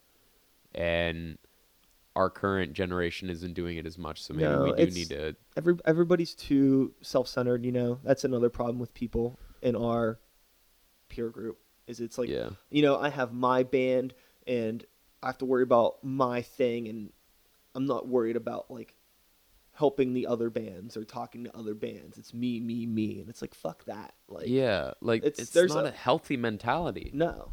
Nobody's gonna fucking give a shit about you. Like it's gonna be very, very short lived if you don't fucking, you know, start showing that you give a shit about other people. and it's I feel like we've kind of become poisonous to ourselves too. We've kind of become poisonous to our own scene to the point where it's just like have we really made it that inviting? Have we really made it worth it? Like there's good bands out there, there's amazing bands out there, but at the end of the day has anybody ever really made outsiders feel welcome? Yeah, I mean, like it's very, it's not frequent enough. No, it's it's just kind of become a rare occurrence, and it's awesome whenever it happens. But not only to get them to come the first time, but to want to come back again. You know, cool. You came out the first time, great. I'll probably never see you again. like, I don't want that to happen. I want to encourage people. Like, I I make music because I love it and because I'm passionate about it. I want you to love my stuff as much as I love it, even if it's for five minutes and you never listen to my band again. Those five minutes are what really matters because, you know, whenever it gets down to the knit and grit, away from money, away from anything else in your life, all you can really give anybody is time. And that's that's a precious commodity and people take it so for granted. Like what'd you do the other day? I sat on my couch and I watched Netflix for like four hours. Cool. That's four hours of your life that is now wasted. I don't care what you say, it was wasted. And I I mean I'm a hypocrite. I've done it. I'm sure we've all done it. You know, I love movies and film, TV shows, but I'm so high strung that I can't sit down for more than a half hour without thinking like I need to be doing something else. Like I should be working on this song or working on some promotion stuff or printing these shirts. Like there's Yeah. other shit to fucking do. There's Like I can't fucking. It's like it sucks because I love movies yeah. and there's there's so much I miss. People are like, "Hey, have you, did you see the new Avengers?" Like, no, I didn't. Like that. What do you mean you didn't see it? I'm like, I'm sorry. I Yeah. have other shit that I'm passionate about, and I can't just sit around and like I I, I don't know. It but we're it- kills me. That's the thing. Like it even gets back to like this this uh, this on a grand scale is. Do we wonder if like the music scene on a grand scale is reflective of everything else that's going on in our lives? You know, you you you want to take a piece of the music scene and you want to just be like, hey. This is what's wrong with the music scene. Okay, is this what's wrong in other parts of our life too?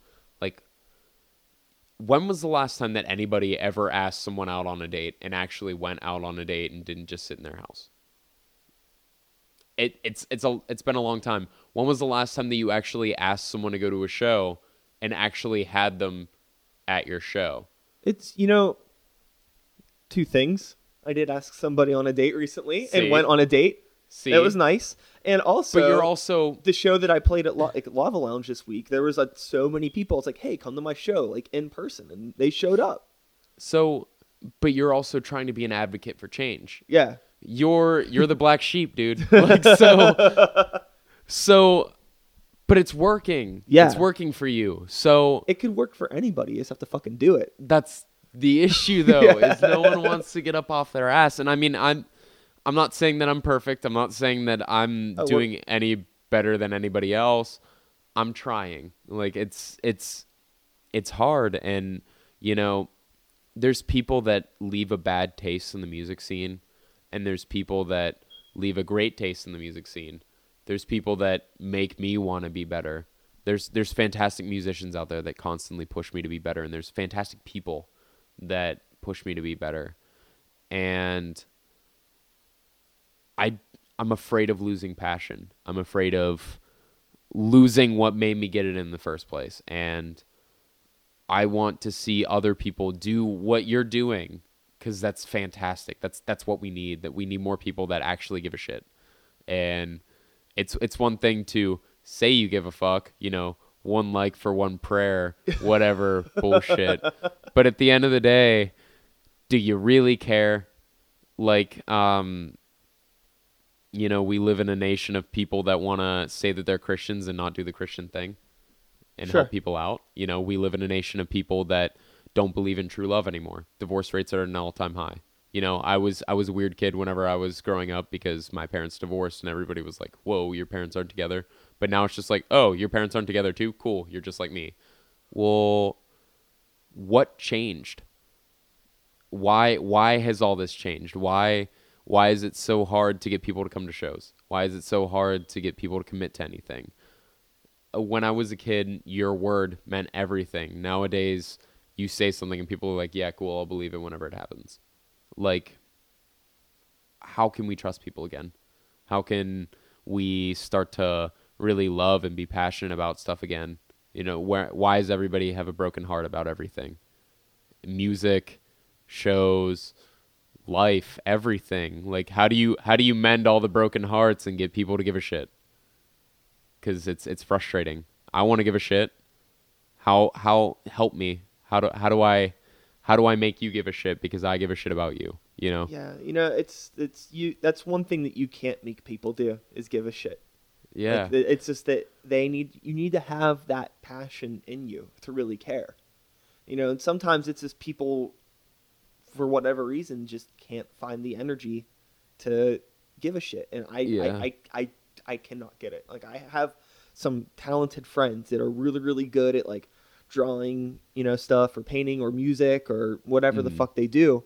And then it just seems like they stop for whatever reason because they don't want to put in that extra bit of work that it's going to take to get to the next level. You know, Yeah. it's like they plateau at some point. And that's the thing is it, it never gets easy, you know, you getting yourself out there, telling people about your work, encouraging people to engage with it. It's a nonstop hustle. And it is really easy to get discouraged, but you can't let that happen. And I think that's just what happens to too many people. Yeah. They get discouraged way too easily. it's we're like in a society of people with like a permanent broken heart and it's so sad like it's it's it's really sad to watch all these disheartened people that are so talented you know, every, everybody spends so much time looking at their phones, looking at Facebook and Instagram, where people only post the best aspects of their life. yeah So you're sitting in your house by yourself, feeling all shitty about yourself, looking at Facebook, and everybody just seeing all their bullshit, like, "Oh, I'm having so much fun with my fucking friends today, and this and that and this." that's why that." you're on facebook talking about it Exactly. it's like there's people that I know that, you know, I'll see their Instagram posts and it looks like they're having so much fucking fun and then I see them in public and it's like they're all just like this on their phone the whole time. And then like they all get together and take one picture where like they look like they're having so much fun and then you know, they spend the next 10 minutes adding their fucking filters to it and making it all perfect. It's, It's- all bullshit. it's the we want to live better than the joneses it's the american mentality of we want to show that we have a better life than everybody else the american dream of i'm doing great Yeah. we're we're number one you know like everything's a competition no matter what you do it's a competition for likes it's a competition for attention why is it a competition? Why is it all a competition? Why is the local music scene like oh man my better my my band's better than you. Like fuck you. We have more likes. Like fuck you. Like cool. Well dude i have nothing but love for you. Like i have nothing but love for your music and your passion. That's great that you want to be number one. That's fantastic. Don't drag other people down while you're doing it. Yeah. and like it's it's frustrating because you're just like all these people have no problem sitting there and talking about how great their life is but no one wants to actually get out there and make their life great and like you you see that stupid bullshit this happens at least fucking once a week everybody has had this happen and you've all seen it happen someone who's just like one week me and my boyfriend are doing so great everything is awesome i love him so much then the next week single as a pringle hit me up and then posting all these thi- stupid things that are called relationship goals. The most obnoxious thing on the fucking shit. internet. Yeah. So finally, one day I snapped. Maybe I, I don't know what it was, but I snapped and I commented on this one poor, unfortunate bystanders relationship goals post. And I said, you know what's a real goal is to go out there and actually connect with somebody and not sit on fucking Facebook every day to make your own quote unquote relationship goals and be fucking great to somebody for once and just hope that they'll be great back. Yeah. And maybe not get this unrealistic expectation that the internet has formed in your mind about what love is and maybe form your own expectation about love. And for whatever reason, I snapped, but it's so true that everybody just wants to sit there and talk about what you want, talk about your great big goals, talk about your great ambitions. Go out and make them happen. Yeah, no one's going to do it. What the fuck everyone's so afraid of? Like people Failure. are afraid of but it's like you know, what doesn't kill you makes you stronger. You're going to fuck up. But if you fuck something up, figure out why it failed and then you'll learn not to fucking do it again and eventually you'll get it right. It doesn't the the 999 times that you failed does not matter. The one time that you succeeded mattered. Like Yeah. you you think fucking Einstein got it right his first fucking try? Hell no. No way. Like you you think any of these successful people like Einstein didn't invent invent all of his stuff within a day. Like he didn't do it just like fuck yeah equals MC square. I knew that. Yeah, whatever. Fuck you guys. Like he didn't go out there knowing that. Like Edison didn't make the light bulb in 5 seconds. Like, you know, all these amazing people didn't do it right away. Yeah, you know, it's I people have really really shitty work ethic, I find Yeah. anymore. It's funny, it's like talking about uh Facebook relationship goals and things like that. I've been having some issues lately just like trying to like connect with someone of the opposite sex, like just to find somebody to spend some time with, you know, Yeah. like and I was just thinking in my head about like what do I like in women? And it's Mhm. funny because I was thinking like 10 years ago, it was probably like, oh, you know, like just a girl that looks kind of creepy and is in the weird music. Mhm. And it's like now like the most attractive thing I could find in a female partner is someone with like good work work ethic that gives a shit really about their is. life. It's like like how fucking adult is that? It's like I don't even care if you're like the looks and all that shit don't fucking matter. I don't care what kind of music you listen to. None of that matters. I just want somebody with like a good work ethic that gives a fuck about themselves and can like take care of themselves. Yeah. Is- But And that's it's- that's asking for a lot apparently. It really is, and I guess like hard part of the problem too is like you know you're you're talking about that. Like I I've been single for like three years. Like I've seen people off and on, but I wouldn't really call it dating. Um, I've had some really awful dates, some of the worst dates I've ever had in my life. Um, and you know everything that your parents tell you, whether you hate it, hate to admit it or not, starts becoming true. Like you won't give a shit what that person looks like in 10 years. Like Psh, no. Uh, they need to look hot. Like Uh-huh. they need to be a solid 10 like i need to make all my friends jealous. And then you're just like holy shit. All i really want is somebody that wants to hold my hand at the end of the day even after all's said and done even after we're both fucking tired like stressed out screaming at each other. Like d- what do you really want out of somebody? What do you you want someone to work it out and nobody the, you know this gets down to relationships bands music everything is people don't want to fix anything we live in a society where people love to throw everything away once and, it's s- and- broken yeah, and buy a new one. hmm You you can't buy a new music scene. You can't just throw it out the fucking door and trade it in for the next model. You can't. Yeah. You there's so many like your band. You can do that with your band. Is it going to work? Probably not. The passion isn't there. You every time that you do that, you throw kind of a piece of yourself, a piece of your life out the door and you know it gets down to what I was talking about with like your your time is the most precious thing on this planet. You clock hours on things. You put in your time. You put in your, you know, you you pay your dues. What happens when you throw all that out the window? You can't get your time back. You can't get back what you spent on it. You can't get back everything that you learned from it. Yeah. You know, you you can't just toss it out. All right, now you're at ground one. You you you you know, like you're you're at the opening door again, and you're just like, cool. I get to put all that back into it again yeah. and hope that it turns out better. As opposed to if you fix something, you still have all that there. That's all still there and you can make it better. You can build stuff up. You can you can fix things. And we're so afraid to fix anything. We're so afraid to reinvest time. Well, I don't think it's that we're afraid to fix anything. It's we don't know how to fix anything. Yeah. Because we don't take the time to learn how to fix it.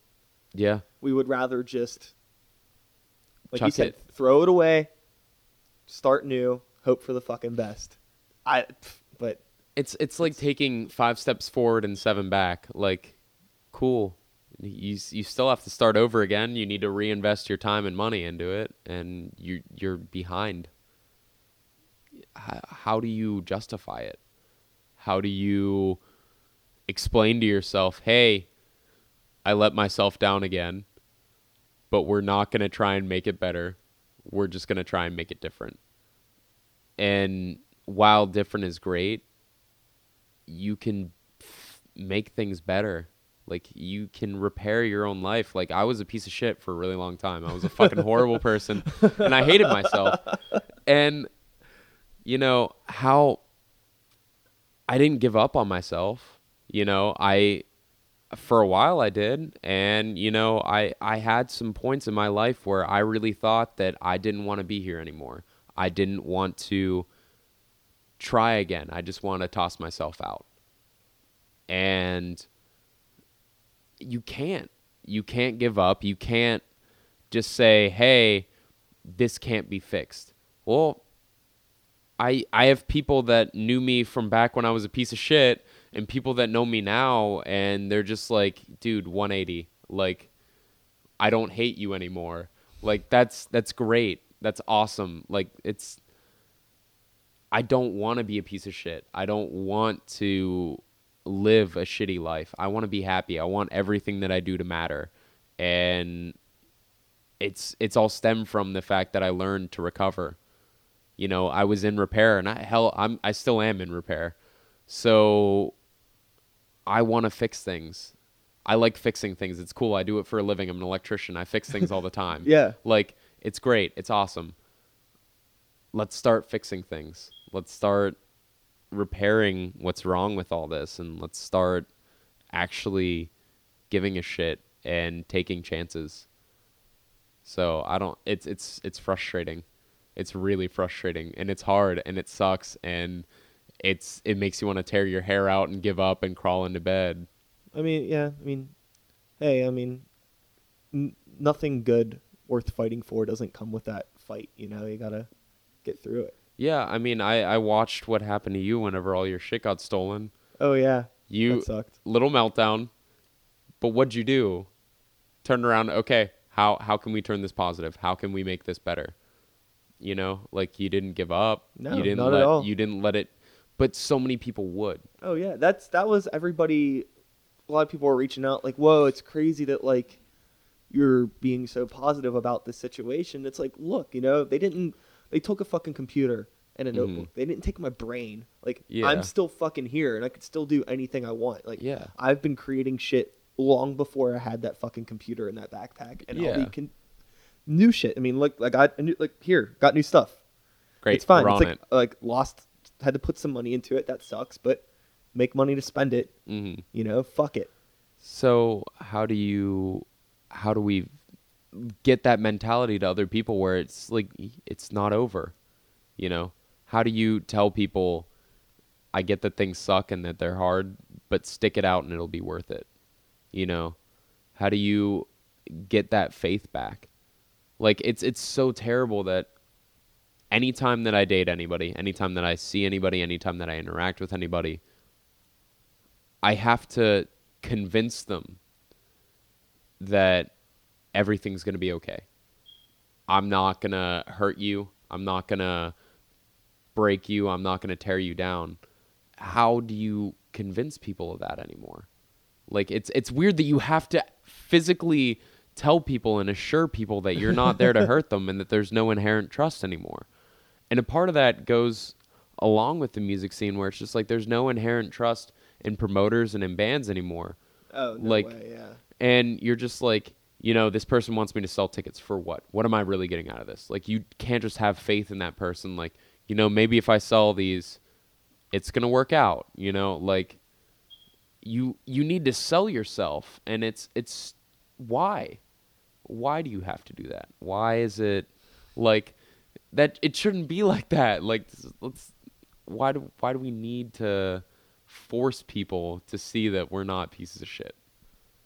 I think it's it's everybody has their own fucking problems and their own things going on, and everybody's so, you know, everybody's has their own shit to do, and it sucks when you're a creative and you want people to, you know, engage with the work that you're putting out there Yeah. or fucking whatever. But you know, you have to realize that everybody has their own fucking things going on, and like think about how you as a person engage with art as well, and Yeah. just put it all into account. My biggest pet peeve ever is the bands that get mad at people for not standing for them, or the bands that get mad at people for not coming over.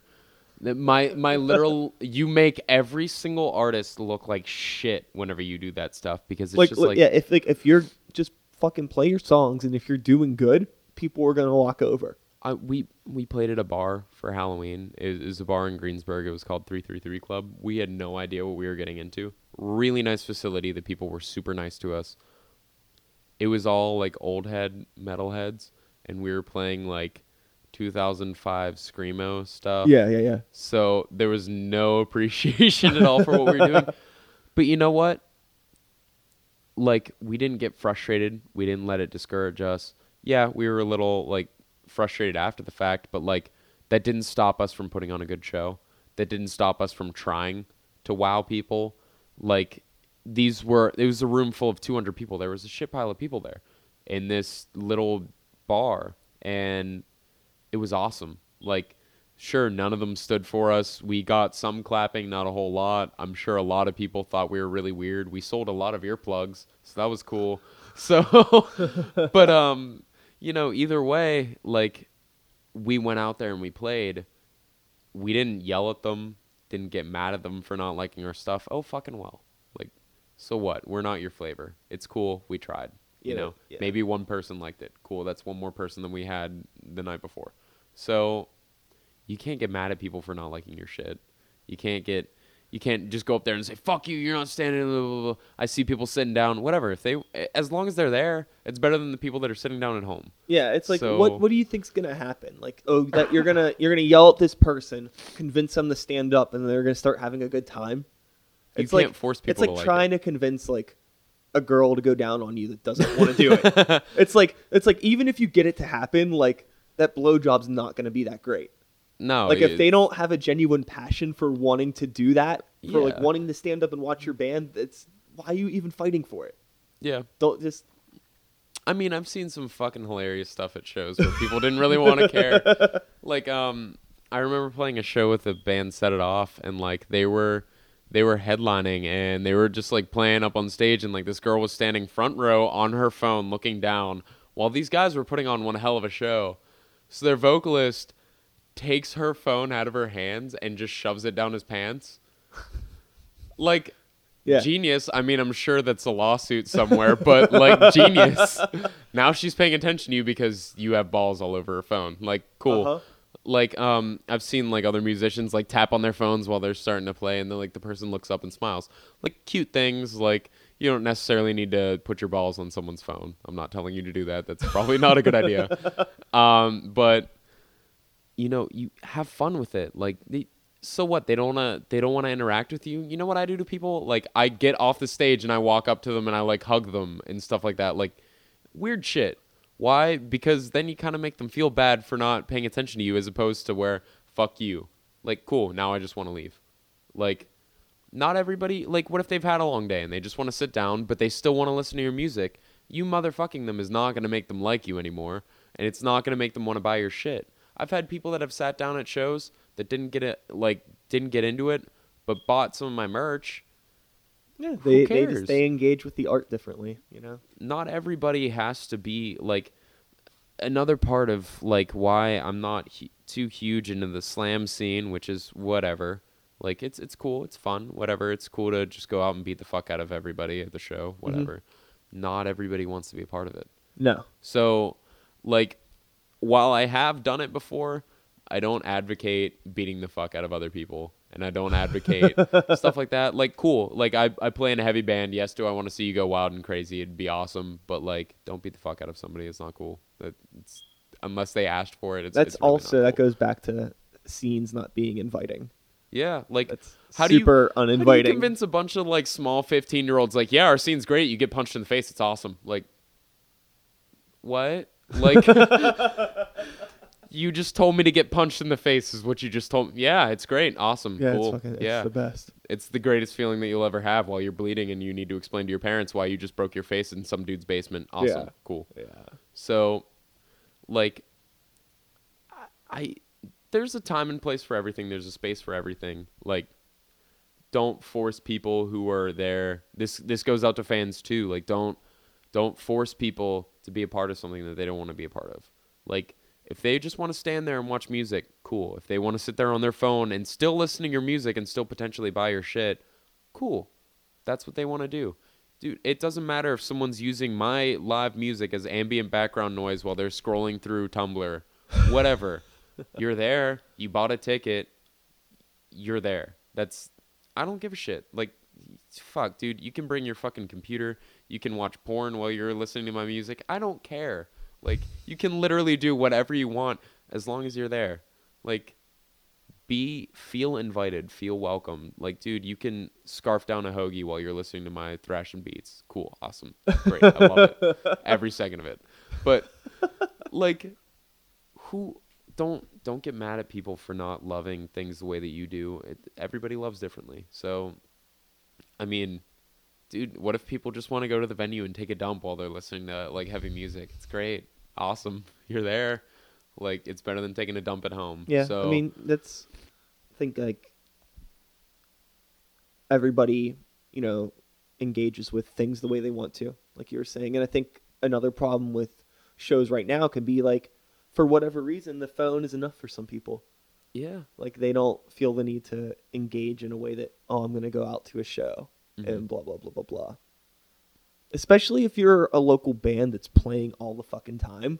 It's like It's uh, really well, hard. I'll catch them next time. Like they're always playing. Yeah. Like if you make it like a little bit more exclusive, then it seems a little bit more with playing different areas too. Yeah. Like if you're in a local band, that doesn't mean that you can't play shows every week. Don't play shows in the same spot every week. It's it's detrimental to you. You get stuck in a rut and you kind of fuck yourself over. Yeah. So I it's it's frustrating. Like you want to tell people what to do, but you can't just be like, "Hey, you're fucking up." Like uh, who am I to say, you know? Mm-hmm. So, I, I guess the advice that I want to offer is just be passionate, love what you do, and show people that you love what you do, and just hope that they want to love it too. Yeah. I back that hard as fuck. Yeah. well, Like, that's really all you can do. Like, um, you you remember that band Bungler yeah. that you played with? Dude, they have a message that carries with me 100%, and I will forever support them because of this. And it's that literally every single show that they play, they make sure that everyone in there knows that they're a part of their family because they came to the show. Because they could be anywhere else that night in the fucking world. You could be like balls deep in your girlfriend, whatever, but you're here at at our show listening to our music. That automatically makes you a part of our family that makes that makes us love you. Don't care who you are. Don't care what you're doing. You're here. You're a part of our family. Yeah. 100% down with that. That's the, the the fucking coolest thing ever. And that's a great mentality to have as a band is appreciating every single person that's there. And you need to let people know that they're appreciated. It like everybody wants an attaboy. Like great. Mhm. good job. Like awesome. I i do appreciate everybody that comes out and like I hope one day you're as passionate as some about something as I am about music. And I'll be there to support you 100%. So, do you need to love music? No.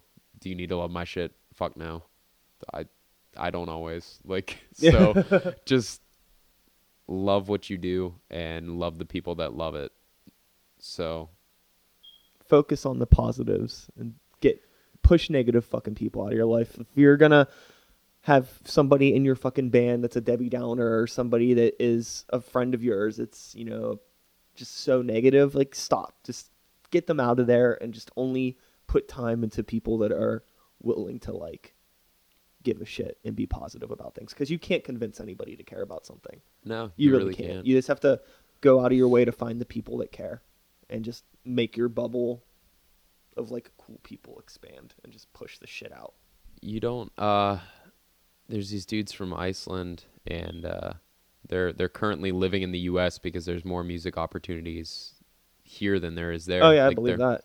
They're missing their families and shit all for their passion of music. They make no money doing it. They they live in a dinky little apartment all together. Like they, they it sucks. Only one of them has a visa and they're all piggybacking off of his. And they stated at one of my shows that I was throwing that got like moved venues at the last minute and there was only like 20 people there.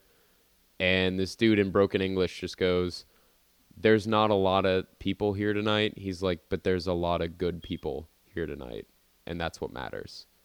And like that's awesome. Like you appreciate every single person that's there Yeah. because you know that they care as much as you do.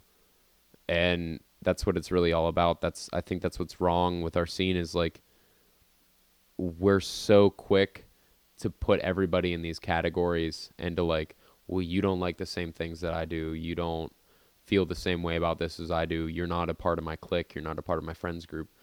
Love them for who they are. Love them for the fact that they're there with you. Love them that they want to be there rather than being anywhere else. You know treat them like their family because that's what it used to be. It you know you you go into a room of people you might not know but you felt at home. And that's what I want to fix. That's what I want to change. And like I want to feel like cool I don't know any of you but you're all family tonight. And if you ever need me I'm here. Like that's that's why I make music. That's that's what it did it for me. Like Casey Calvert screaming about his broken heart. Like it was great. And that's why I fell in love. And that's what made me passionate like you don't hear it as much anymore and I want that back so that's why I make music and that's why I do what I do so whatever for whatever it's worth Hey, yeah I back it hard as fuck. I think we could probably wrap up. This has been for sure good. It's been great. How you feeling? Feel pretty good about this? solid You feel like you got some feels off your chest? yeah I like mean you're ready to go conquer the world? Yeah, probably gonna take care of my cat for a while. like, I, I have a music video shoot tomorrow, so that's gonna be exciting. Just Yeah. a bunch of random people in my living room staring at me for a while while I bounce around to nothing because no music plays during music videos. Fun fact. Yeah. Yeah, So, unless it's a live video, but well, good luck with the video shoot. I'm gonna be sure to attach all of the links to your bands and all that stuff in the description of this episode. So, sounds like fun. for all the listeners out there, be sure to check out the stuff. It's it's not as bad as I make it out to seem. So I hope. Mm, Hey, maybe. you know, there's something out there for everyone. So that'll be it. We're gonna wrap it up, and uh, thanks for doing it. Yeah. Cool.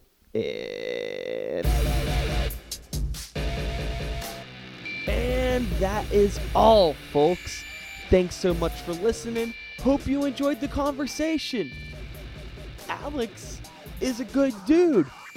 He's a passionate motherfucker. You know, you don't meet a lot of people like that. And I really, really enjoyed sitting down and talking to him. We've had brief conversations in the past before about different things. And I kind of knew that he would be a great person to have on the show. And I'm really glad I got to know him a little bit better with this episode. And I look forward to seeing them next time and just whatever, bullshitting about more stuff. Hopefully, not for two hours, but, you know, whatever. Alex, you're awesome. And yeah, I'll be back next week again with another episode. Same time, same place, same channel. You know the drill. My name is Sykes. Start the beat. 2015. Woo! Woo! Thanks for listening.